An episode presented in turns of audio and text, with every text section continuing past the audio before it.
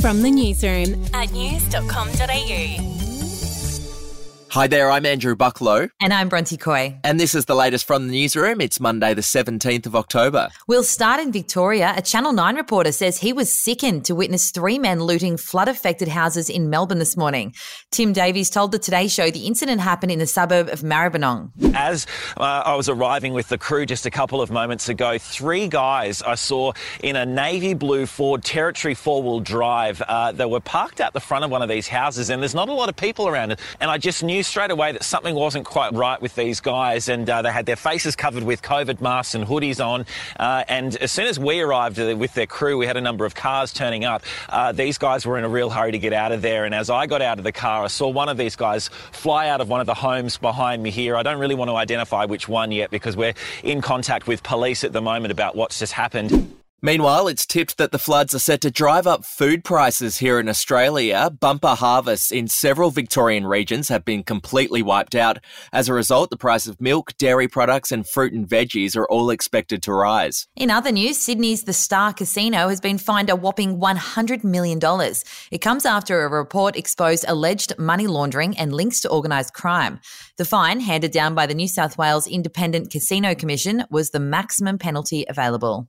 And how about this for an incredible effort? 23-year-old Ned Brockman is expected to finish his 3,800-kilometre charity run in Sydney today. Now, he started in Perth on September 1 and has since averaged more than 80 kilometres per day. Along the way, he's raised more than $1.3 million for a charity that helps those experiencing homelessness. What an effort.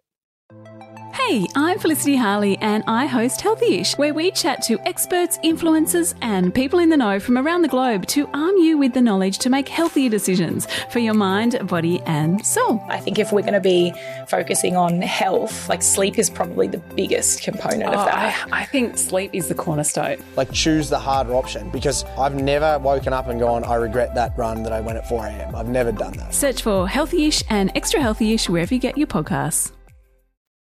To showbiz now, Darren Lyons, a.k.a. Mr. Paparazzi, has revealed who the rudest celebrity in Hollywood is. Bucky, I absolutely love this trend of asking people the rudest celeb. I live for the juice. Here's what he told news.com.au's podcast, I've Got News For You. Eddie Murphy was one of the worst I ever met. Is that right? Yeah, it really killed me because I loved him on in all his movies and Coming to America and all his cop movies, Beverly Hills. He was incredibly rude, extraordinarily rude. Eddie Murphy, there you go. Well, speaking of rude celebrities, actor Seth Green has made an explosive claim about Bill Murray. Green told the YouTube show Good Mythical Morning that he clashed with Murray behind the scenes of SNL when he was just 9 years old because, get this, he sat in the legendary comedian's chair. Have a listen. He picked me up by my ankles.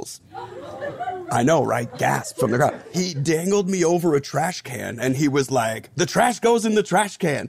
And I was screaming.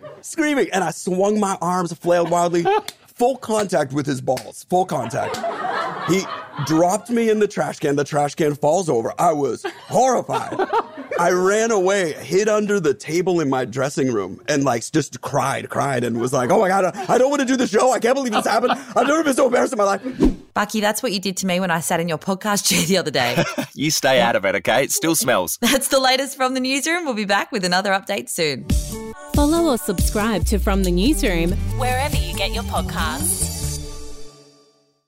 Are you ready to get an inside look at crime from someone who has investigated some of Australia's worst crimes? It was like Aladdin's Cave. The luminol found bloodied footprints and bloodied handprints on a wall, so it's just like a horror movie. Former homicide detective Gary Jubelin sits down with cops, crims, addicts, victims, small-time cheats, and big-town lawyers as they tell their incredible stories. My house got raided. Next thing you know, I got bail refused. Next thing you know, I'm on a truck to Parklea Prison. Listen to I Catch Killers early and ad-free on Crime Plus on Apple Podcasts today or wherever you get your podcasts.